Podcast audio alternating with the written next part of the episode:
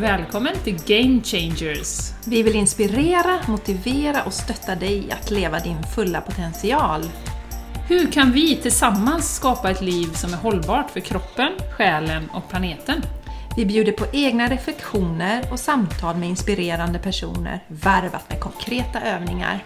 Vi djupdyker i allt från hållbarhet och entreprenörskap till spiritualitet och hälsa. Ett bra liv börjar med oss själva.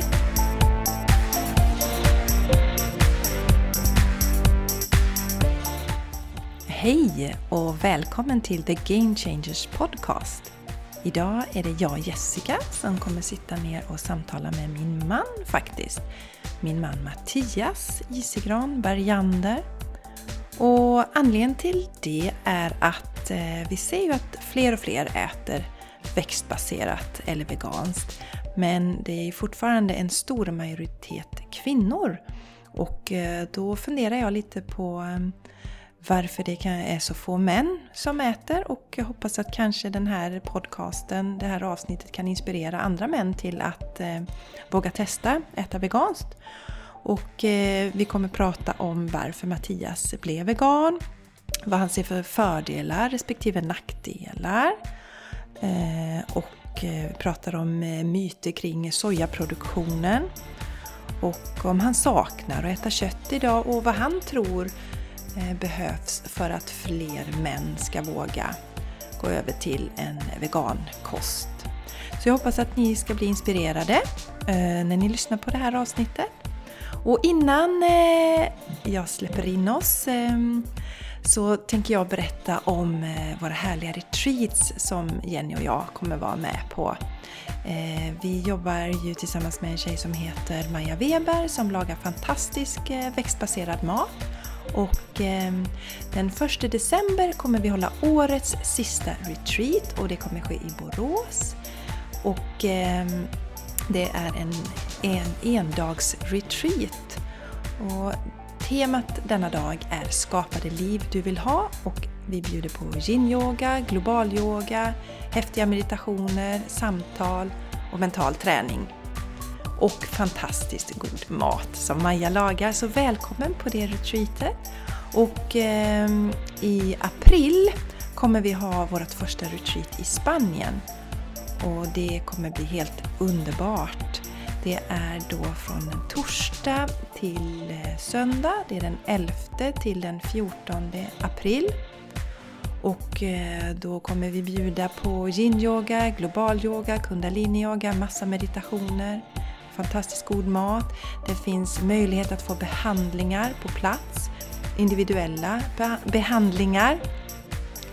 Och all information och hur ni anmäler er till de här retreaten hittar ni i våra anteckningar till dagens avsnitt. Och eh, det vill jag gärna säga att om du är jätteintresserad av att följa med till Spanien, så ska du passa på att anmäla dig innan årsskiftet, för då får du faktiskt hela tusen kronor rabatt. Ja, men det här var allt för min lilla reklamsnutt här. Så nu kommer ni få höra mig och Mattias prata om att äta växtbaserat eller veganskt eller helvegetariskt. Hej älskling och välkommen till The Game Changers Podcast. Jag idag det är Jessica Ysegran, och jag har faktiskt min man med mig här idag. Mm, Mattias heter jag. Mm, Mattias Ysegran mm. Bergander. Mm. Mm. Och eh, jag tycker att det är väldigt intressant idag, för att det är inte så många män som äter veganskt. Eh, så därför sk- tycker jag det är spännande att ha dig här idag. Så vi kan prata om det, hur du upplever det och varför du blev vegan och vilka fördomar som du eh, drabbas av och så vidare. Ja, det är Det låter jättespännande. Och eh, vi kan ju faktiskt säga också, avslöja, att idag när vi spelar in så är det här våran bröllopsdag. Ja, det ser det. Ett sätt att umgås. Ja, det är ett sätt att umgås på. Kan jag säga att jag aldrig gjort förut. Nej, det har vi. Vi har aldrig firat våran bröllopsdag så här. Så det är lite nytt och annorlunda. Nej, men som småbarnsföräldrar så är det ju inte så lätt att få tid med varandra. Så att Att karva ut tid är, att, är ju ett bra sätt att spela in ett podcastavsnitt helt enkelt. Så man ja, får det är ett sätt att få umgås med sin fru. Mm, mycket bra, mycket bra. Ja, men som sagt, välkommen och eh, välkommen vill jag säga till alla er som lyssnar idag. Fantastiskt roligt att ni eh, lyssnar på våran podcast och att ni eh, skriver recensioner på iTunes och Och vi blir jätteglada om ni hör av er till oss på Instagram och via mail och så vidare. Och all information och länkar om var ni hittar oss finns i våra show notes. Men nu ska vi tillbaka till Mattias här idag. Och jag tänkte faktiskt öppna med frågan om varför du blev vegan.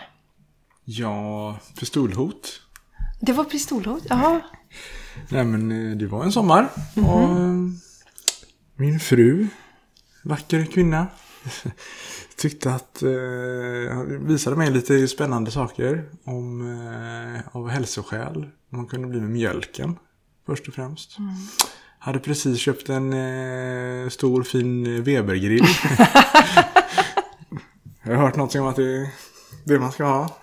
Det är livsfarligt med Webergrillar. Ja, jag hörde ju något på något podcast. Alltså. Ja, okej. Okay, ja. ja, jag vet inte. Det måste vara The Game Changers Podcast. Ja, det, det är ju en av de största podcasterna. Det måste ha varit där. Ja, uh, men i alla fall. Och uh, du slutade faktiskt med mjölken först. Mm. Det var en tidning i, eller en artikel i Läkartidningen faktiskt. Som du visade mig. Mm. Och jag minns, för jag slutade ju med kött. Före dig då. Mm. Eh, ja, det är under sommaren där tror jag. Just det. Mm. Och så, kommer du ihåg vad du sa till mig då? Nej, det vill jag inte minnas. Men det är ganska roligt. Ja, ja, men du får göra vad du vill. Men jag tänker minst inte sluta.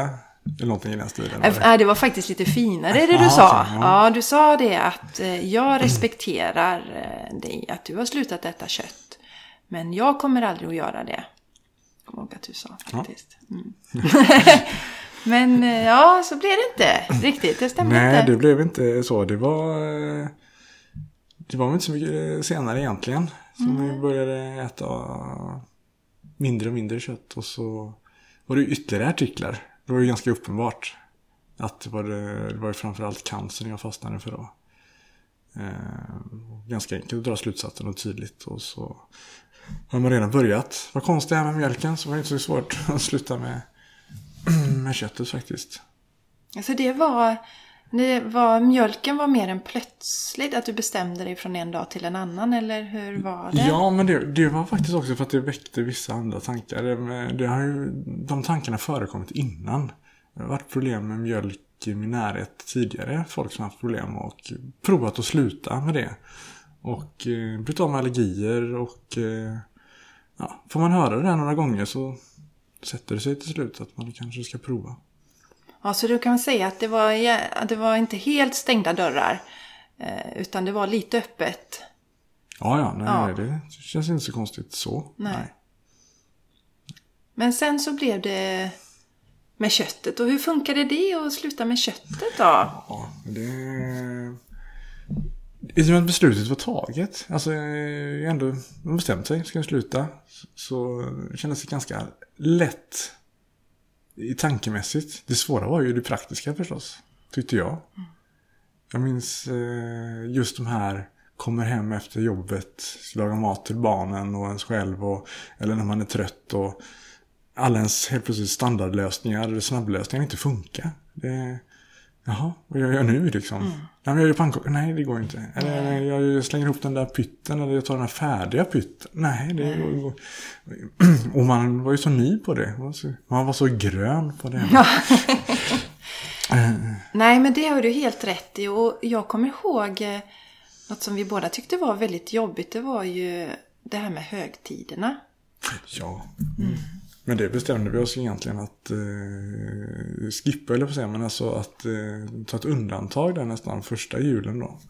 Efter den sommaren. Ja, precis. Ja, vi tänkte så att vi äter, vi äter så på jul. För att framförallt kände jag i alla fall så var det ju, det är ju en känslos, alltså tradition, det ligger så djupt rotat och... Eh, julmaten är så traditionell, ja. Och den är en del av julen, och det ska vara köttbullarna och prinskorven och, och skinkan och så vidare till exempel då, för att det skulle kännas som jul på riktigt. Ja, men speciellt jul, andra högtider går ju lite an, men jul är ju bara det, den mm. maten.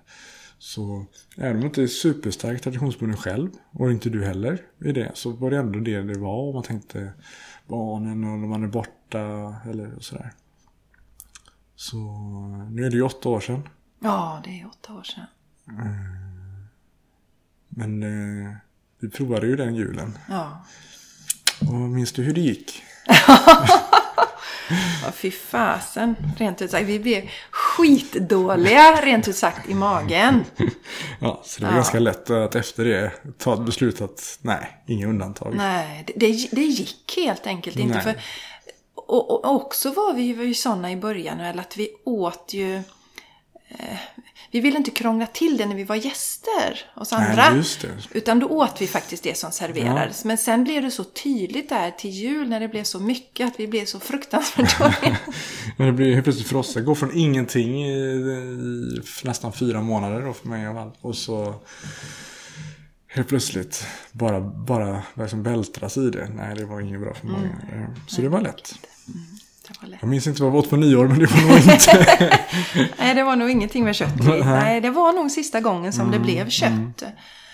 Och eh, jag tänker på, har du saknat eh, köttet sen dess? Smaken och sådär, alltså att äta. Hur har det fungerat? Nej, men det är som McDonalds ligger på vägen hem från jobbet varje dag, så det är ganska lätt. Nej, det... Nej, ingenting. Alltså, jag tänkte på det här om dagen när du började fråga mig om detta, så... Så minns jag nu att det var ju ingenting i, efter redan några veckor. Sen någon månad så, så tänkte man inte ens på den här köttet. Men i början var det lite så här, ja men fuh, en liten köttbulle nu hade inte varit fel. Eller en så här köttbit eller det här fredagsreceptet med fläskfilé som man tänkte. Eller så. Sen var det, det är bara, nej det, det där vill jag inte ha. Eh... Men sen ytterligare lite senare, ett eller två år senare, så börjar man inse att man får till och med avsmak för det. Så man ändrar hela smakpaletten eller upplevelsen kring den här maten. Och man såg någon annan i affären gå och handla sådana varor. Alltså rått kött, muskler då, som man tycker nu helt plötsligt. Så det blir helt plötsligt, var man sån här konstig som man tyckte andra uttryckte sig om att...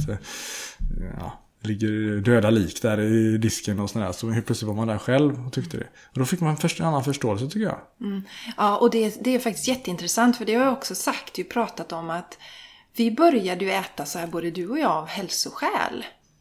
Ja, det verkar vara lite annorlunda i alla fall, eller? Ja, men det var ju av hälsoskäl som mm. vi började äta. Så in, jag trodde ju inte att jag skulle känna sån aversion mot kött. Nej, men, men det, precis. Nej. Nej, men det, det förstår man ju verkligen om man, om man tycker att man gör det, börjar med etiska skäl eller något annat, att man kanske då tycker det rent ut sagt är äckligt eller någonting, eller liksom man tänker vad det som hänt med det och sånt.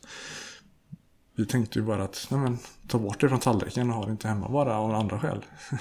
Nej, och, och jag vet i början kunde en del vara så här, oj, nu har vi liksom använt några bestick här till detta. Eller om man skulle laga mat ja. tillsammans och sådär. Det var inte så, men nej, nej, nej. Inte, nu, nu vill jag helst inte se kött faktiskt. Nej. Men fisk, älskling då, hur, vad, hur gick det med fisk och vad hände där?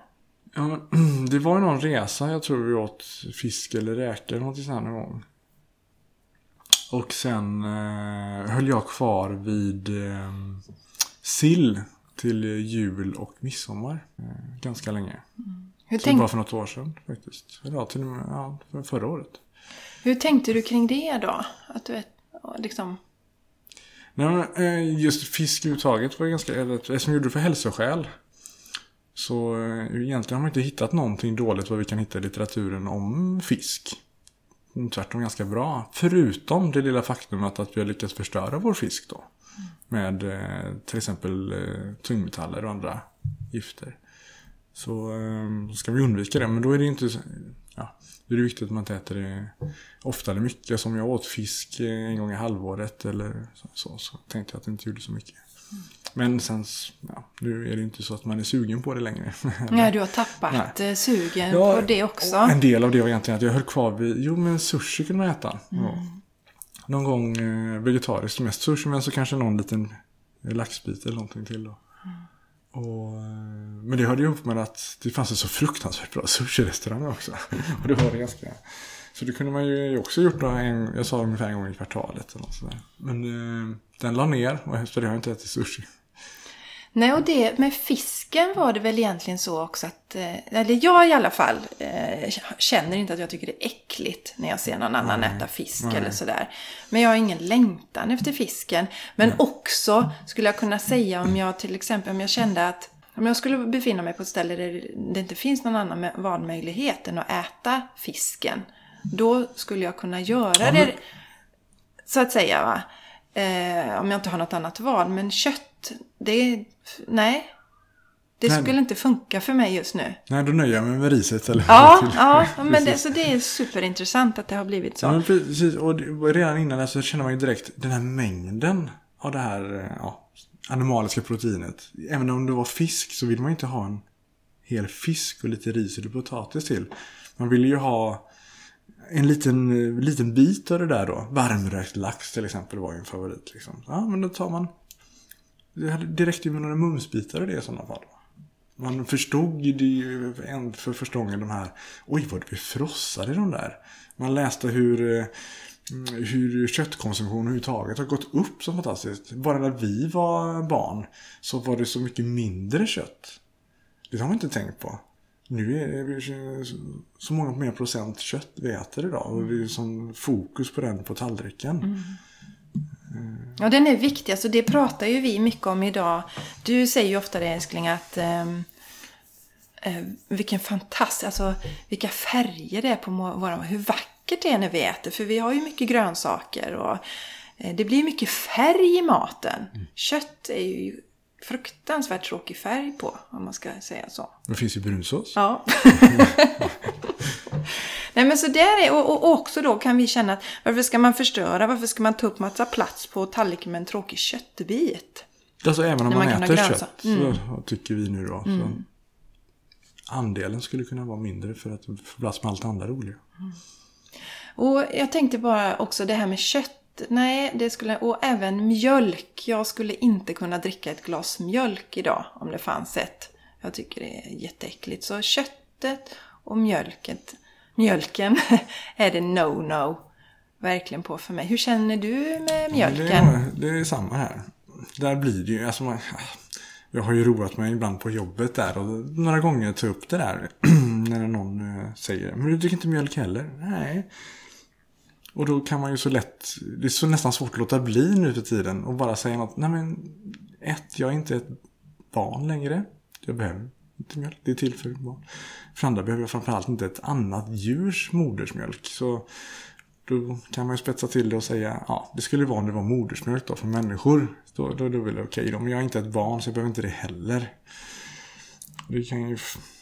Ja, då tycker, får man några nervösa skratt ibland. Eller, ja. Eller så tycker de bara att man är konstig. Ja, antagligen tycker de bara att man är konstig. Men som sagt, vi har ju varit där också. Men det är spännande att se hur ens perspektiv förändras. Bara ja, man tar precis. klivet över.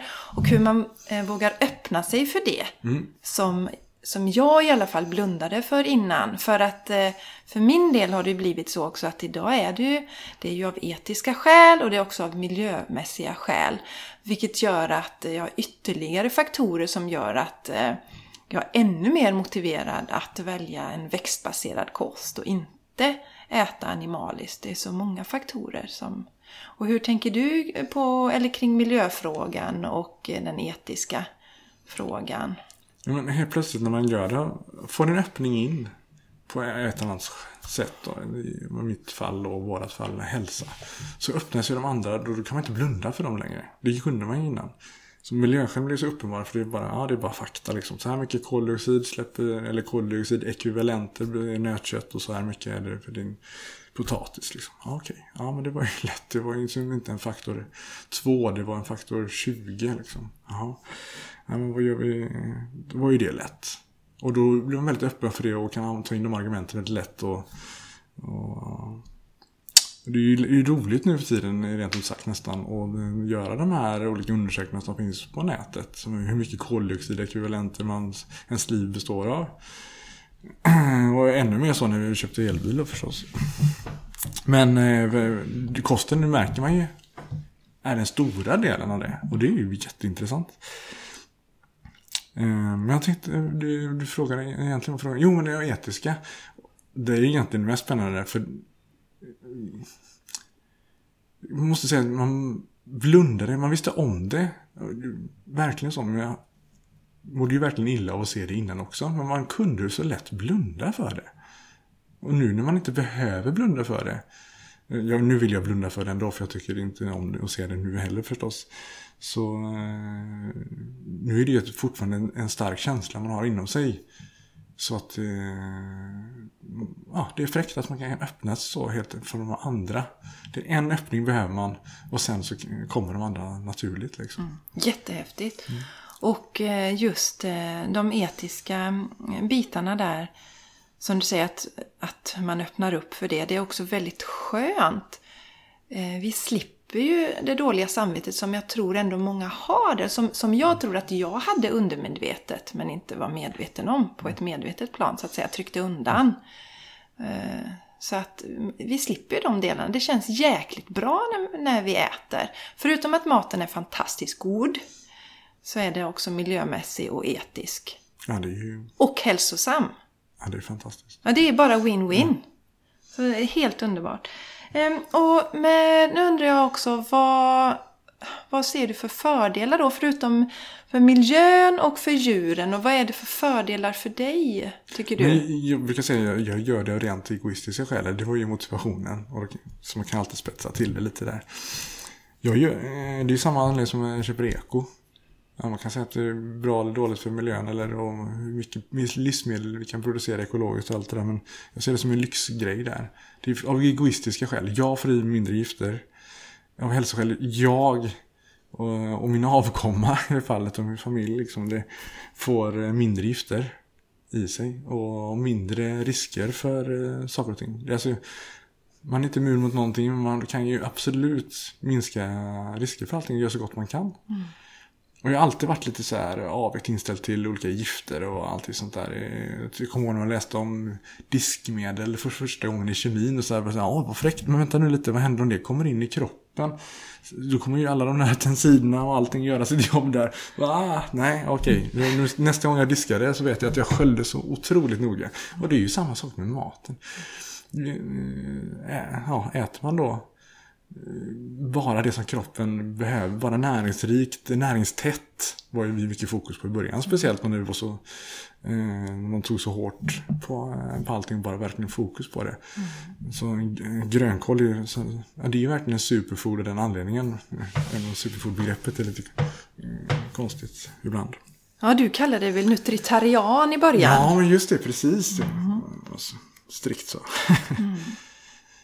Men eh, Men, ja, ursäkta att nu avbryter jag, men det är ju också ett sätt för att få bort fokus. Eh, vi upplevde väl då, nu är det ju ett antal år sedan, att eh, hälsoförståelsen var ju inte lika stor som den är nej, idag. Nej, nej, den har ju visst ökat, och då ville vi på något sätt kanske nästan provocera lite. Och det var ju anledningen till att, det var ju anledningen till att vi la om från början. Mm. Så... Jag kan säga ju att när, när, när jag förstod vilka risker, både när det gäller cancer och hjärt- och kärlsjukdomar och så vidare, köttkonsumtion, så fick jag ju nästan en ja, depression. Det är lite överdrivet, men jag kände mig lurad. Det här har jag ju trott på, att jag måste äta. Mjölk är starkare. Ja, och att jag måste äta kött för att överleva. Mm. Och istället så gör det mig sjuk. Det ökar risken för flera olika allvarliga sjukdomar. Men speciellt den här överkonsumtionen av det. Alltså, man säger att det inte kanske finns en egen gräns egentligen, men det är så fruktansvärt mycket av det. Varje måltid, det är till den här frukost, det är lunch, det är middag. Inte en, det är så många människor som inte ens kan ta en enda måltid i veckan vegetarisk, för det är jätte... läskigt så att säga. Mm. Det är jättefascinerande att det har blivit så. Mm. Och du med, har ju märkt också på, eh, vi pratade om fördelarna här då. Eh, dels de här då generella, att vi minskar risken för en del an, eh, allvarliga sjukdomar. Och immunförsvaret, eh, vad ser du för fördelar där? För ja, det? det är ju helt fantastiskt. Jag, vet inte, jag tyckte ändå jag åt en del grönsaker innan och sådär och förhoppningsvis fick kroppen vad den behövde, men uppenbarligen så fick den eh, mycket mer bättre efter detta. Men det är det är många som säger att immunförsvaret blir mycket bättre. Eh, det finns vissa studier på det och sånt där och hur ofta vegetarianer respektive veganer är sjuka kontra andra då. Men eh, personligen eh, så hade jag ingen sjukfrånvaro. Jag hade sjukfrånvaro för första gången tror jag på jobbet förra året. Om det var en gång innan kanske. Ja. Jag hade så svårt, jag visste inte att jag skulle tidrapportera det. Så det... Det, det var lite roligt faktiskt. Det, det är en stor skillnad. Och det tror jag ändå beror på detta. Det kan man ju aldrig veta. Men det är, upp, det är en fantastisk skillnad i alla fall mot innan. Mm. Du fick ju en viktnedgång också. Som du väl inte riktigt hade räck. Eller som, som du inte hade. Det var, det var inget som hade motiverat dig, va? Men visst nej, nej. Inte, jag hade inget med detta att göra. Men det var ju att jag hade redan innan börjat bestämt för att gå ner i vikt. Och så gick man ner lite och så de sista kilorna behöver man inte, alltså det är inte så noga eller så här, men hopp, de bara försvann. Det var inga problem alls. Jag kunde ju liksom frossa i maten och ändå hålla mig. Men det är också svårt i början, har vi ju märkt, att det är inte kanske lika energitätt. Speciellt inte när vi hade så koncentration på att det skulle vara näringstätt. Det var... Ja, motsatsen till godis kan man väl egentligen säga. Mm. Som inte innehåller bara kalorier och ingen näring. Nu mm. körde vi tvärtom. Mm. Så mycket näring som möjligt. Ja, och våra kroppar var inte kanske vana. Och den mängden vi behöver, man behöver äta lite mer volym. Mm. En sallad. Mm. Alltså det är ju en jätteviktig grej. Alltså för att det, det, det hör vi ju ofta. Att men jag, jag, jag blir inte mätt på den maten. Och... och det stämmer om du måste äta större volymer. Du måste äta mycket större volymer än, än det som, som, som du äter om du jämför med om du käkar animaliskt. Och vi råkar ju ofta ut för det när vi är gäster på fina tillställningar till exempel. Så, eh, så får de andra gästerna en köttbit och så får de någonting till. Och så byter de ut köttbiten för oss till några rivna morötter eller något sånt där. Lite fint, duttigt. Och så är vi vrålhungriga när vi nä- äh, lämnar tillställningen. Så att kunskapen är ju väldigt låg generellt. Och då är det ju inte så konstigt om människor missar detta. Men det är ju superviktigt. Om man ska lägga om sin kost så öka volymen. Bara för, både för att man ska orka och... Och också fortsätta så här. För går du hungrig hela tiden så är det väl mycket lättare att slänga i sig en köttbit. Ja, eller ja, då är man hungrig. Det är också lätt att ta något annat onyttigt. Mm, fylla det... på med någon, något som man inte borde fylla på med. Precis, något godis eller något mm, sånt där. Precis. Men sen är det ju... Upplever inte du också att det är lättare för dig att hålla vikten när du äter ja, så här? Du behöver absolut inte ens tänka på det, eller hur är det? Eh, det...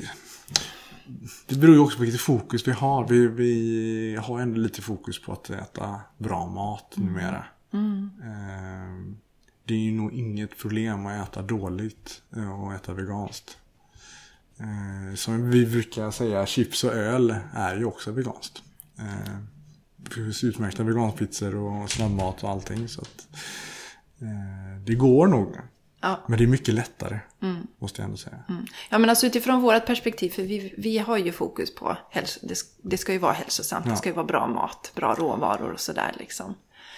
Eh, och jag tänkte på, eh, ser du några nackdelar då med att äta så här? Ja, det skulle ju vara till exempel när man reser. Uh, speciellt har det blivit tydligt tycker jag de senaste åren. För Sverige har kommit ganska långt. Det tyckte vi inte i början. Men uh, och, alltså, ganska snart insåg att det är inte jättesvårt att få mat ute. För det finns alltid någon indisk där hälften ändå redan är vegetariskt på menyn. Eller thaimat eller vad som helst. Så finns det ju alltid tillgång. Men borta på det så kanske restaurangen på sin höjd har en vegetarisk rätt och gillar man inte den eller det är något konstigt med den eller bara någon ersättningsprodukt som vi försöker kanske inte vill ha då, en låtsas snitsel eller någonting, då är det ju svårt. Och i vissa länder är det inte alls lika framåt. Speciellt inte om man är utanför storstäderna förstås. Det, det ser jag. Det är ju samma i jobbet. Om man reser i jobbet, då kan det ju också vara... Då måste man ju ändå tänka eller planera lite för det mm. fortfarande. Ja, och när du reser i jobbet så reser du i Sverige just nu. Ja. ja. Så det är som du säger, så i Stockholm, åker, åker vi till Stockholm är det ju inga problem. Nej. Och här i Göteborg har det blivit ganska bra också. Ja. Men om vi, när vi till exempel, som vi tidigare har semestrat i Varberg, har det ju varit för, då, väldigt svårt tycker vi att hitta bra. Ja, det räcker ju. Ja. Till exempel. Så det, det, det behöver ju hända mer på i småstäderna ja. också. Där behöver man ju bli bättre. Samtidigt har det ju hänt väldigt mycket hamburgerkedjorna på alla tre stora. Eller, de här har ju verkligen börjat ta tag i det. Eller ja, Max och McDonalds var. Mm. De, jo, men jag har ju provat McDonalds. Mm. Ja. De, alltså, det är ju, den maten är ju vad den är, men de har ju åtminstone alternativ nu. Ja, det är fantastiskt. Det är, så det händer ju saker. Ja, vilka skillnad det är. Ja, det... Och vi, som vi sa i början...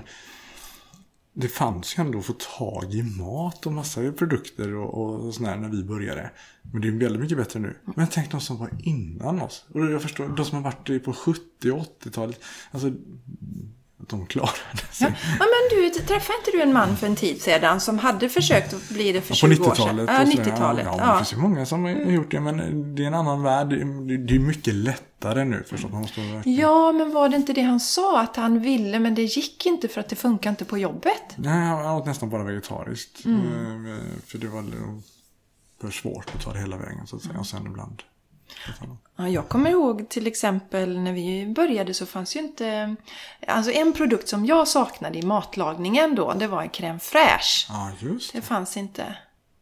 Det fanns ju inte från Nej. början. Men sen kom ju Oatly med sin. Ja, Oatly, det är väl en stor favorit i hushållet. Ja, de har ju räddat oss mycket. Ja. Kan vi säga.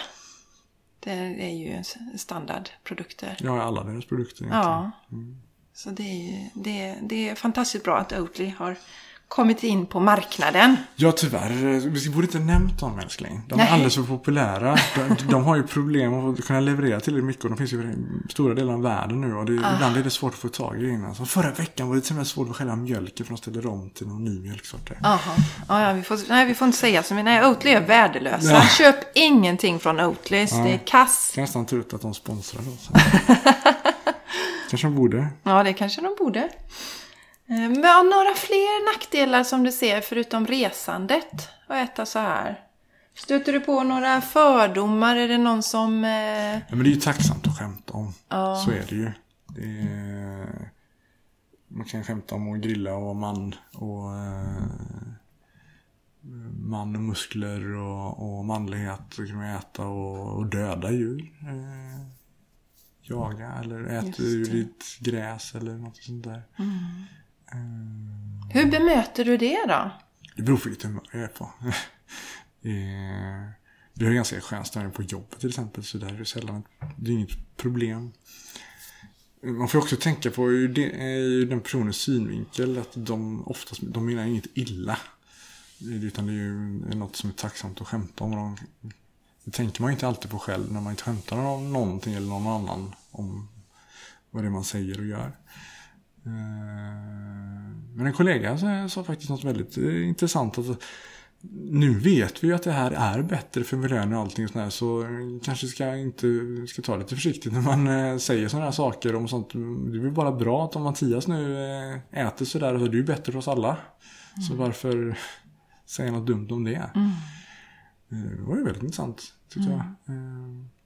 På jobbet har jag faktiskt en person till som äter veganskt. Så att, mm, jättebra. Det är faktiskt en man. En man, ja. ja, ja. Ingen kvinna. Nej. Nej. Men det är intressant, tycker jag, på, att det har ju hänt mycket bara på senaste åren. Att många fler äter ju uppenbarligen vegetariskt några dagar i veckan eller till och med veganskt. Det, är så, det har jag inget minne av att folk... Det fanns ju såklart vegetarianer och veganer, men just det här att... Man har oftast av miljöskäl, tror jag. Mm. Det vet jag inte. Ja, nej, alltså jag kan säga att innan jag la om kosten så var jag extremt dålig på de där bitarna. Och om ja, vi kanske gjorde någon soppa soppa någon gång. Men sen, det skulle ju alltid vara, alltså i ärtsoppa skulle det vara fläsk. Och ja. Om man gjorde en grönsakssoppa så skulle det alltid vara lite korvbitar i. Alltså, det var inte en komplett måltid Nej. Om man inte hade det animaliska i. Så att jag...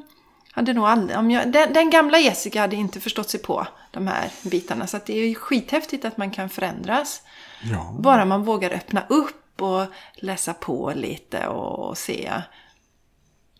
Ja, jag tycker det är jättefascinerande. Mm. Det andra vi har pratat om, det är ju det här med smakerna. Mm. Det är ju något som verkligen ändrar sig också. Men, för det får man ju höra att det kanske är smaklöst. Och det sätter vi problem någon gång när vi har bjudit på mat. Att det kanske inte det smakar inte så mycket. Vi tog till exempel där, drog in på salt också till exempel samtidigt. För att man behöver inte så mycket salt. Man är väldigt beroende på den mängden salt man lägger i. Och desto mer kan man öka den och desto mer man har. Och så, ja, så, går det. Så man kan lätt dra ner på det och få samma smak. Eh, vi drog ju till och med provar att dra ner hela vägen och sådär. Nu har jag i alla fall lite till salt. Det räcker med väldigt lite egentligen om man inte bara konstant ökar det. Och det kan, om kommer då någon annan och äter samma mat som man lagar så vill man ju till exempel, salt är väldigt tacksamt exempel att förklara det på. Då tycker de ju alldeles för osaltat.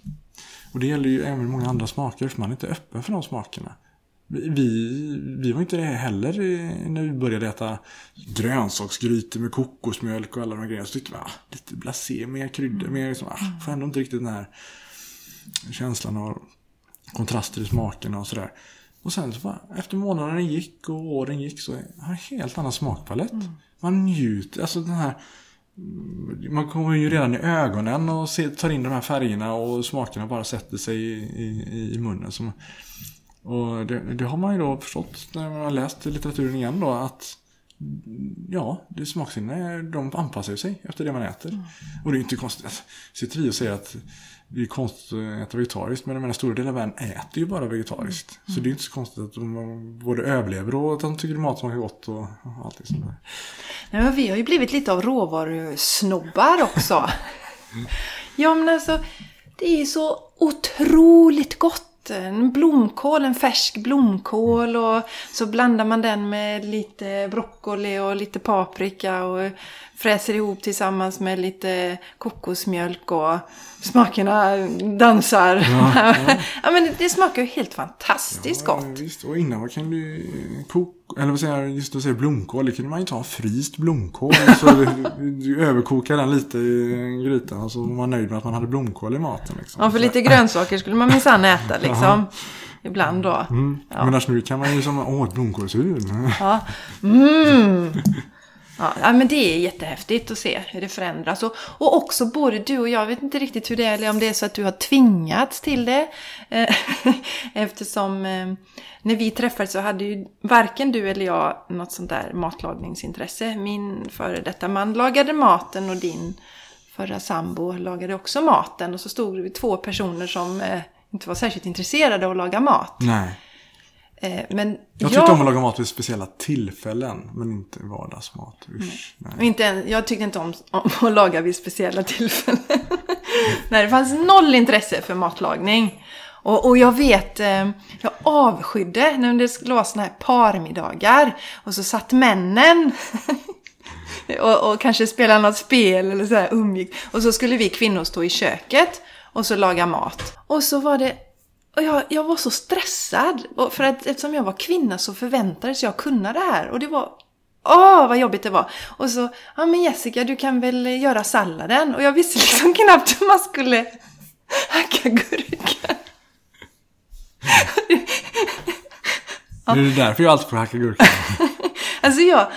Det var ju en tid. När jag... Innan jag... Alltså när jag levde singel och pluggade på högskolan i Borås... Då... kom ju kompisarna hem till mig och laga mat. För det, det var sån misär liksom. Ja, det var fruktansvärt. Men nu tycker jag det är jätteroligt att laga mat. Mm. Jag kommer aldrig bli, det kommer aldrig bli mitt allra största intresse. Men jag vet ju idag också hur viktig maten är. Och då vill jag ju lägga ner jobb på att göra bra mat och god mat med fina råvaror. Så att det finns ett intresse kring det. Ja, ungefär som du tänkte när vi träffades. Jag tog ju dig för matlagningen. Ja, verkligen. Ja. Mm. Ja, jag föll för det direkt. Mm. Ja, nej, det har ändrats en del och det, det är fräckt. Mm. Och det, det har Jenny eh, som jag gör podcasten ihop med. Hon har ju också varit ganska ointresserad av att laga mat. Men eh, har ju fått ett ökat intresse nu också när hon har lagt om. Ja, det är jätteroligt att göra. Ja. Mm, ja, det alltså, jag vet inte, man kanske kan se det som att man blir tvingad att lära sig med, med maten. Eller... Men man... Eh... Ja, men du har ju en poäng där, för att vi tvingades inom citationstecken ju att lära oss en helt ny uppsättning av rätter. Ja. Alltså för, jag, vi sa ju det, men om vi nu inte kan äta köttfärs, vi kan inte äta falukorv, eh, vi kan inte äta vanligt kött. Alltså vad finns det kvar att äta då? Vad kan vi laga då? Vi... Ja, men nu låter du som mina kollegor. Ja, men precis så kände vi, och det tycker jag är viktigt att dela med sig av. Mm. Vi hade ju ingen, alltså alla matrester vi har fått med hemifrån, eh, ingenting är ju växtbaserat. Det lagades ju inte, varken hemma hos mig eller hos dig. Så vi fick ju lära nytt. En, eh, och nu har vi ju jättemånga rätter, så att det är ju inga problem längre. Men en sak som, som vi pratar om, det är just det här att få det att funka då när man kommer hem från jobbet, man är trött, och den här hell hour som är. Då har vi ju, hade vi ju mycket från början sån här snabb möjligheter då. Ett paket med kikärtor, och så eh, blandar vi det i en sån här Icas eko eh, basilika tomatsås. Och så serverar vi med ris till exempel. Det går ju lika snabbt som att ta fram ska, alltså köttbullar. Men man ska ha en köttbullar och ha makaroner till. Snabbare. Ja, det går snabbare till och med kanske. Det man ska ha lök i också. Då. Ja. Ja. Nej, men det, det går ju att hitta. Det måste man ju ha lite såna här lösningar. Ja, men det är klart. Det finns väl ingen, mm. det blir ganska få här i världen som sitter med mästerkock ambitionen varje dag man kommer hem från jobbet. Och... Mm. Så då får man ju vara lite snäll mot sig själv också. Jag tänkte på det. Stöter du på några fördomar sådär när du är vegan? Inte jättemycket. Inte, ja, men i, i, kanske för att man eh, varit det ett tag nu. I början var det mer. Mm. Uh... Och du träffar inte så mycket nya människor egentligen kanske? Nej, utan, inte den här perioden. Nej, de du träffar nu, de, de liksom... Men visst, är... man träffar det nu. Fick på barngrupper och sådär. Men... Just det. Men... Uh... Nej, jag, kan inte, jag... jag har inget så direkt eh, alltså ju, folk är ju snälla, håller det inom sig själva också. En spontana reaktion kanske, jaha, en sån. Ja, då vet man ju, de är de där militanta veganerna. Ja, jo, men mm. det, det, det är faktiskt intressant tycker jag, med ordet vegan är ju lite svårt. Mm. Speciellt då, vi undviker nästan det, eller vi undviker det fortfarande typ. Mm. För, för vegan har flera definitioner. Och då är det ju att eh, man även undviker till exempel djurprodukter och, och skinn och, och har en annan inställning också. Och vi blir kom från andra hållet med hälsa i första hand och sen växte den andra in. Och, då, och vi är också uppväxta med en historik bakom här i Sverige där vi, det fanns mycket med veganer som brände skanlastbilar och, och sådana saker. Så att, det är ju det som finns i... Även i vår värld så att säga. Alltså, vi sa, eller i alla fall sa mycket i början, ja, men jag, nej jag är inte vegan, jag äter veganskt. Eh, nu finns det kanske bättre ord för det, växtbaserat och sådär. Men, mm. eh, så det är ju en fördom och som man försöker undvika. Ja. Och det är ju svårt. Men jag tänker just nu, speciellt i miljödebatten eh, tycker jag det är svårt. För vegetariskt kanske börjar få lite bättre klang, men veganskt, det låter fortfarande, eller det låter, det är, det är extremt liksom. Mm. För det inbegriper massa annat. Ja, jag tycker det är svårt, för vad ska man använda för ord egentligen? För att jag tycker det är viktigt att det liksom, vi behöver föra ut budskapet att vi, vi behöver äta mer växtbaserat, vi behöver äta mindre. Men, men just som sagt, ordet veganskt, det är många som mm. reagerar på det. Och själv tycker jag inte om några ismer. Nej. Faktiskt, för det jag inte gillar, det är dömandet. Ja. För att eh, ingen mår bättre av att vi dömer varandra. Och vi kan ju inte gå runt och döma människor som har ätit så eh, under så lång tid. Så att säga. För mig, ja, det är en helt annan fråga, men det är samma med religionen. Att, att jag inte är intresserad av religion, det, det handlar om dömandet. Och det är det jag inte gillar med vegantermen. För jag, också, jag stöter ju på många veganer som de älskar djur men, men de hatar människor. Och det har jag väldigt svårt att förstå. Så att jag, jag har svårt att identifiera mig med ordet vegan på det sättet. Mm. Nej, men det är väldigt sant. Jag tycker... Jag tror tyvärr att man drabbas av det. Mm. Att det är en nackdel. Ja, det för, finns... mm. ja, för, för det som står effekt på miljön till exempel så mm. drabbar det. Men jag, tänker, jag tror fler skulle kunna tänka sig vara veganer och sånt som inte hade den stämpeln. Mm. Så jag tycker tyvärr att det görs en otjänst där när man är. Och det är, vi har ju sett även mellan olika varianter att man kan säga ja men du äter minsann honung eller någonting. Ja, personen gillar ju inte ens honung så det var ju lätt. Men du minsann ingen riktig vegan. Ja, och sådär. Ja, men personen äter ju nittionio procent bättre ändå liksom. Mm. Så det är allting annat förutom just att haka upp sig på den. Vi kan ju mm. försöka få fler äta vegetariskt istället. Mm. Mm. Just de här... konflikt, men det handlar ju om andra saker. Men eh, ja, jag tycker det görs en otjänst där. Ja, klart. Jag tycker det är mycket bättre att vi stöttar varandra i, i, i det som faktiskt görs. Ja. Eh, och, och hjälper varandra där. Och, och det är klart, ibland, det får vi ju erkänna älskling, ibland blir ju du och jag jädrigt frustrerade över att vi tycker att utvecklingen går så långsamt. Så är det ju. Men ingenting blir ju bättre av att vi dömer dem runt omkring. För vem sjutton vill känna sig dömd och anklagad. Ja, det... Och, och det vet vi också. Alltså, som jag har sagt var jag jättetydlig med. Och, och det var verkligen så. Jag började av hälsoskäl, inte av etiska skäl. Och så möttes jag ju ändå av att eh, ja, egentligen sa ju du det. Men okej, okay, det är helt okej okay för mig att du är, inte äter kött. Så länge du respekterar att jag äter kött. Alltså, det är samma som att någon skulle säga till mig. Ja, det är helt okej okay att du slutar röka så länge du respekterar att jag röker. Mm. Jaha. Ja, alltså, vadå då? Ja. Och kommer det, det, ja, det, det hör väl tyvärr lite ihop med den här att eh, bilden som har blivit lite med veganer att de anser sig bättre än andra.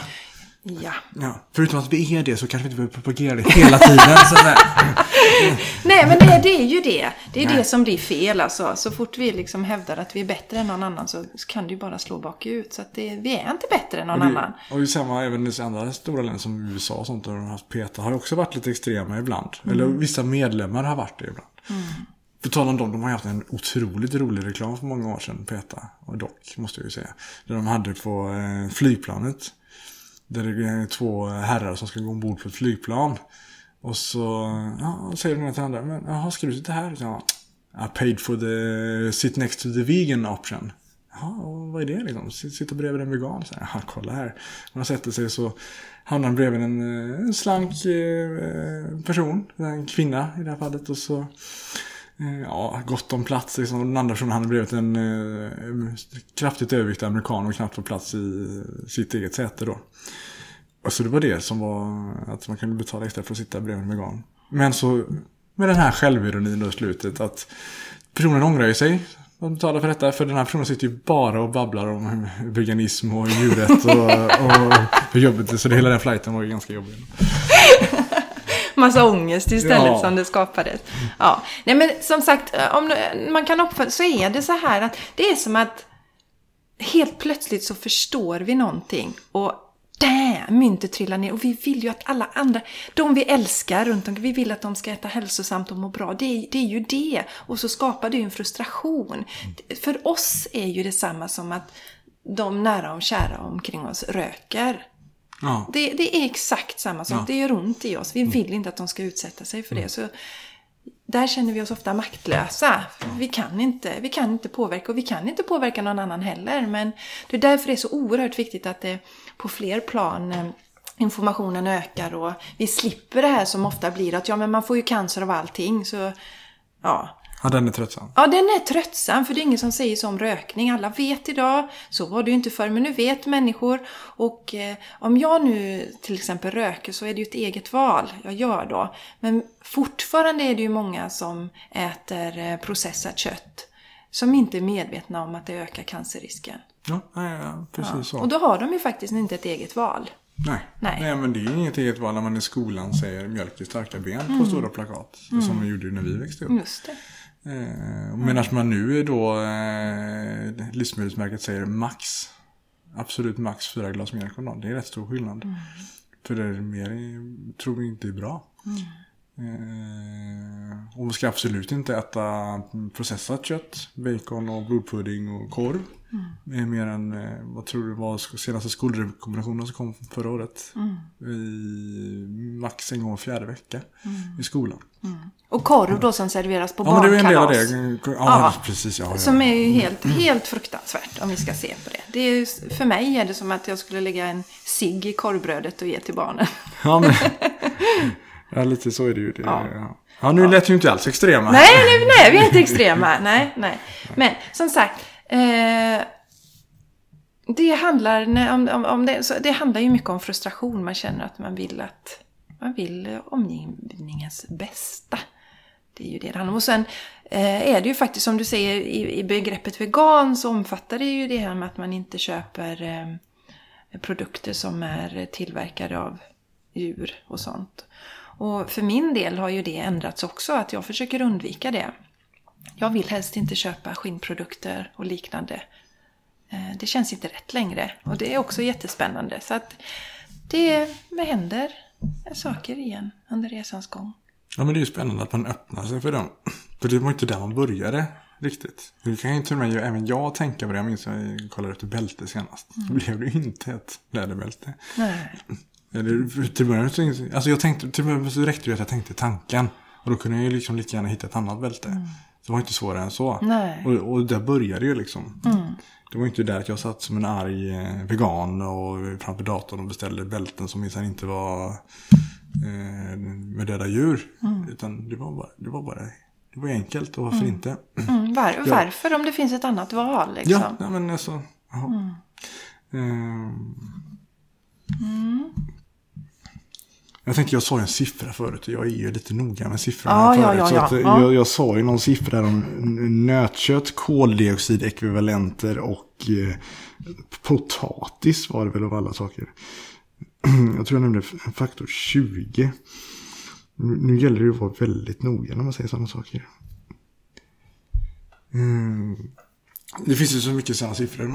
Om man jämför ju koldioxidekvivalenter. För eh, framförallt nötkött och sånt släpper ut mycket metan. Och det är väldigt stor växthusgas. Eller väldigt kraftfull växthusgas. Eh, och det är ju långt mer än tjugo. Det är ju en... Eh, om man bara tar... Mm, ägg är till och med bättre. Det är en faktor tjugo till fyrtio gånger bättre än nötkött. Men eh, går man ner på bröd, det är ytterligare en faktor två. Så det är liksom... Ah, här är ju vi på åtta. fyrtio åttio istället. Eh, och rotfrukter då och, och sånt. Det, det är ju liksom oj, ja, är det fyrahundra gånger eller något sånt.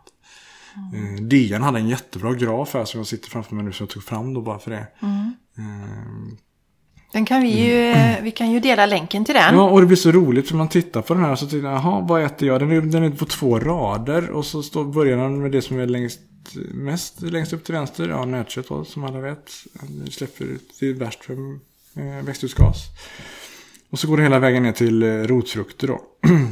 Och översta raden går från fyrtio där på nötkött eh, kilo, ja, tjugo till fyrtio beror på det för nötkött. Mjölk står där fortfarande över en. Så går det hela vägen ner. Och så, vi äter ju ingenting på första raden nästan. Det är som, ja, olja finns det, men hur mycket olja? Man kan ju inte bräka is olja. Eh, och sen så kommer ju alltid på nästa rad. Som är ett eller under istället. Jaha. Eh, det, man får den, blir man ganska glad. Mm. Eftersom vi inte ens gjorde det av den anledningen. Mm. Men det blir väldigt lätt att motivera sig ännu mer. Eller... Ja, det, och det är det som jag brukar tänka på. När, jag tycker ju det är lite ledsamt med den här L C H F-trenden som är. För att, och jag förstår ju människor där för att den ger ju viktnedgång och om det är det man har fokus på, för vi har alla våra eh, alltså vi, vi står på olika ställen, eller hur man ska uttrycka mm. sig, vi befinner oss på olika ställen eh, och då kanske man hoppar på L C H F För att det ger vikt med, viktnedgång då. Men då tycker jag att då kan man ju lika gärna hoppa på en växtbaserad kost. För då får du viktnedgången och du får eh, hälsovinsterna och du får miljövinsterna. Mm. Men man, lockelsen där är ju att det, du kan äta mer av det du tycker om. Mm, ja, jag som vet. Du redan tycker om. Du behöver ja. inte anstränga dig. Du vet du kan redan rätterna att du ska bara utsluta lite kolhydrater. Liksom. Mm. Så det är lätt. Men viktnedgången, så efter jag själv har gått ner tjugo plus kilo en gång, så det är ganska, konceptet är ju jätteenkelt. Det är genomförandet som är svårt. Mm. Konceptet är minska antalet kalorier. Och det tycker jag är lättare att L C H F, kanske svårare att behålla efteråt, och då har andra nackdelar, miljö och andra hälsoeffekter. Men hit, då är ju bara tipset, hitta din mekanism som passar dig för att det ska få gå ner. Mm. Och där är, jag, man säger ju att alla är olika. Mm. Ja, olika på hur du kan hitta det sättet att gå ner. Men alla går ner i vikt om du äter färre kalorier. Mm, mm. Men hur du hittar ett sätt som funkar för dig att gå ner. Ja, men samtidigt är det väl fint då också om du nog står där helt blank. Men då kan jag kanske välja ett sätt som också är bra för allt runt omkring mig. Ja, och inte ja. bara för mig själv. Ja, men är man stark nog i den situationen att kunna både ta valet att ändra kosten helt och inte bara begränsa den, så, mm. så du, du, alltså det är det bästa valet. Mm. Du, du, du, studie efter studie visar att den håller i den viktnedgången, håller sig också. Mm. Ja, det är det jag känner. Jag har ju all, aldrig haft problem med att eh, håller på att säga, gå upp. Jag, jag kan liksom inte gå upp i vikt. Jag vet inte hur, hur, hur man gör så, utan jag har alltid varit smal då. Men vad jag Jag har sett lite på dig att det verkar inte vara... Du behöver inte ens fundera på det. Ja, det är inget jag tänker på. Nej, det. Du behöver inte ens tänka att du ska mm. hålla vikten. Du äter så du blir mätt och belåten alltid. Och det är liksom inga problem. Och ändå så håller du vikten. Mm. Så att, ja, det, det är en del. Och det är inte det att jag inte äter chips eller dricker öl heller. Nej, du gör ju faktiskt det ibland. Ja. ja, en sak som jag funderar lite på då, älskling. Jaha. Ja. Det är ju så. Så här på bröllopsdagen. Ja, på bröllopsdagen. eh, återigen, det är många kvinnor som eh, tar steget. M- mycket färre män. Även om nu, nu har en kollega hos dig också som äter så här. Vad skulle du vilja säga till männen för att inspirera dem till att ta steget till en växtbaserad kost? Ja, det är ju en väldigt intressant fråga.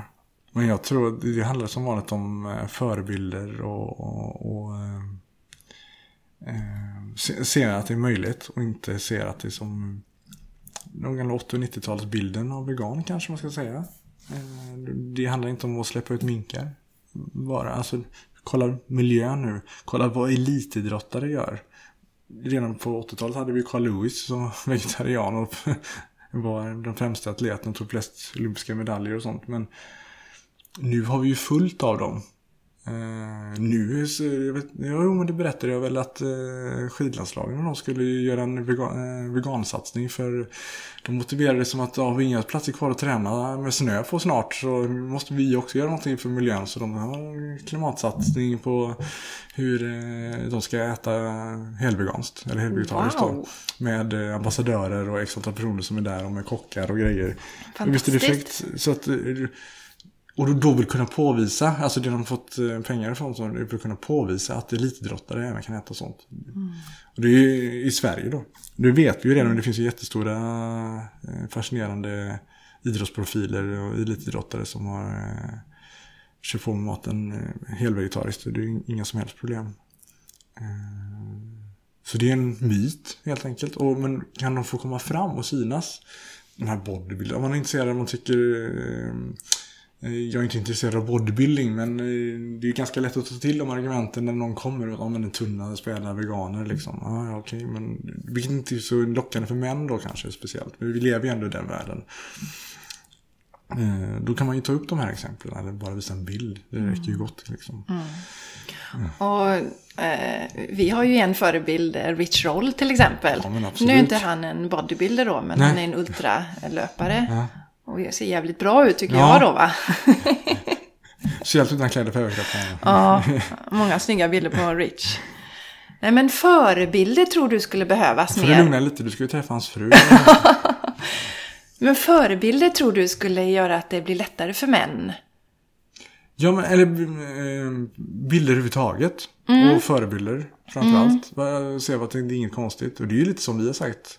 Vi ska försöka hålla oss från att propagera det eller köra över folk och vara den här konstiga veganen som bara pratar om det hela tiden. Mm. Ut, eh, när vi lyckas och vara förebilder istället. Alltså ja. Se och visa att det går. Men det, det var ju inte så konstigt när jag sa på jobbet att jag, jag äter numera veganskt. Ja, men vi får väl se hur länge det håller, Mattias. Nu är det åtta år.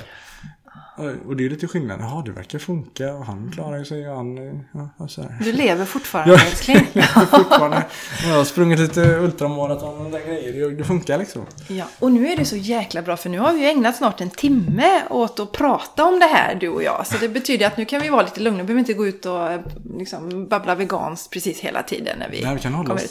Flera dagar. Ja, flera dagar kan vi klara oss nu. Mm. Mm. Är det något mer sådär som du tänker att ja, men det här skulle jag vilja? Jo, men det var ju, när du sa att vi skulle prata om detta så var det en myt jag tänkte man skulle mm. bra ta upp. Just för det har man fått höra lite. När man kommer förbi den här myten om protein och sånt, det är inga problem med protein, det finns hur mycket protein som helst. Så kommer det ju de lite, lite mer pålästa kommer ja, men den här sojan som skövlar regnskogarna. Så tänkte jag passa på, bara, det är bra att få hört det någon gång. Att eh, all soja, det odlas jättemycket soja som skövlar regnskogarna, den används ju inte till vår mat, den används till att odla djur, eller mat till djur. Mm. Så att eh, vi kan odla eller odla då kött som man säger, alltså mm. för djuren som vi ska äta på hamburgerrestaurangen. Mm. Så det är ju köttkonsumtionen eh, som är orsaken där. Men det blir ju väldigt, ja det är ju sojan. Men den används inte till att äta. Nej. Så att, ja. Det är, jag tror fram siffran då inför detta. nittioen procent av förstörelsen av skog i Amazonas är för att det är till för de djuren som man ska äta.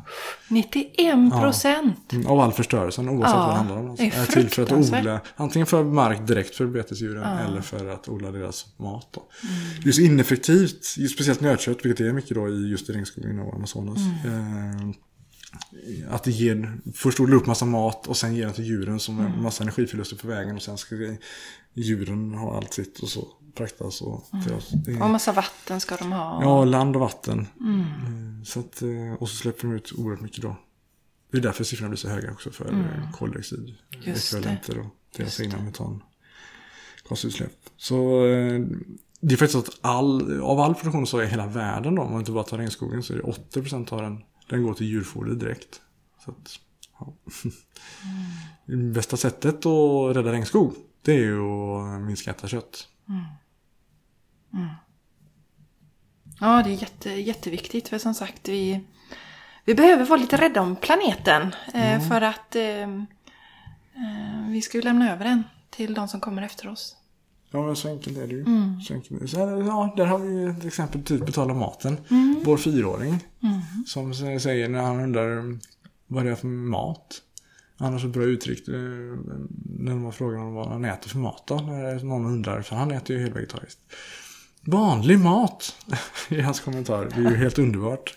Ja, ja för honom är det så oerhört självklart liksom. Ja. Han äter vanlig mat. Ja. Varför frågar ni ens? Ja, det är fantastiskt. Mm. Ja älskling, nu har vi en katt som står och jamar här som vill komma in. Vi, ja, vi bryr oss inte om djur, vi gör detta av hälsoskäl. Men vi ska inte äta upp. Nej, nej, hon får stå kvar där. Men eh, vi eh, jag tycker att vi eh, kan avrunda här. Ja, ja, det tycker jag. Så jättetack för att eh, du kom hit och eller kom hit. Vi är ju hemma hos oss. Men för att du ville vara med. Ja, men det var mysigt att sitta här vid köksbordet. Jag får prata med dig. Det var länge sedan jag pratade så här länge med dig. Ja, ostört. Förutom med katten som jamar utanför då. Nej, men jag hoppas verkligen ju att det här kan inspirera andra män där ute till att eh, våga äta mer växtbaserat. Ja, det hoppas jag verkligen. Mm. Det finns ju ingen anledning att inte göra det. Nej, det gör det verkligen inte. Mm. Så eh, återigen, tack så jättemycket till alla. Och tack så jättemycket, älskling, för att du var med. Puss, älskling. Puss.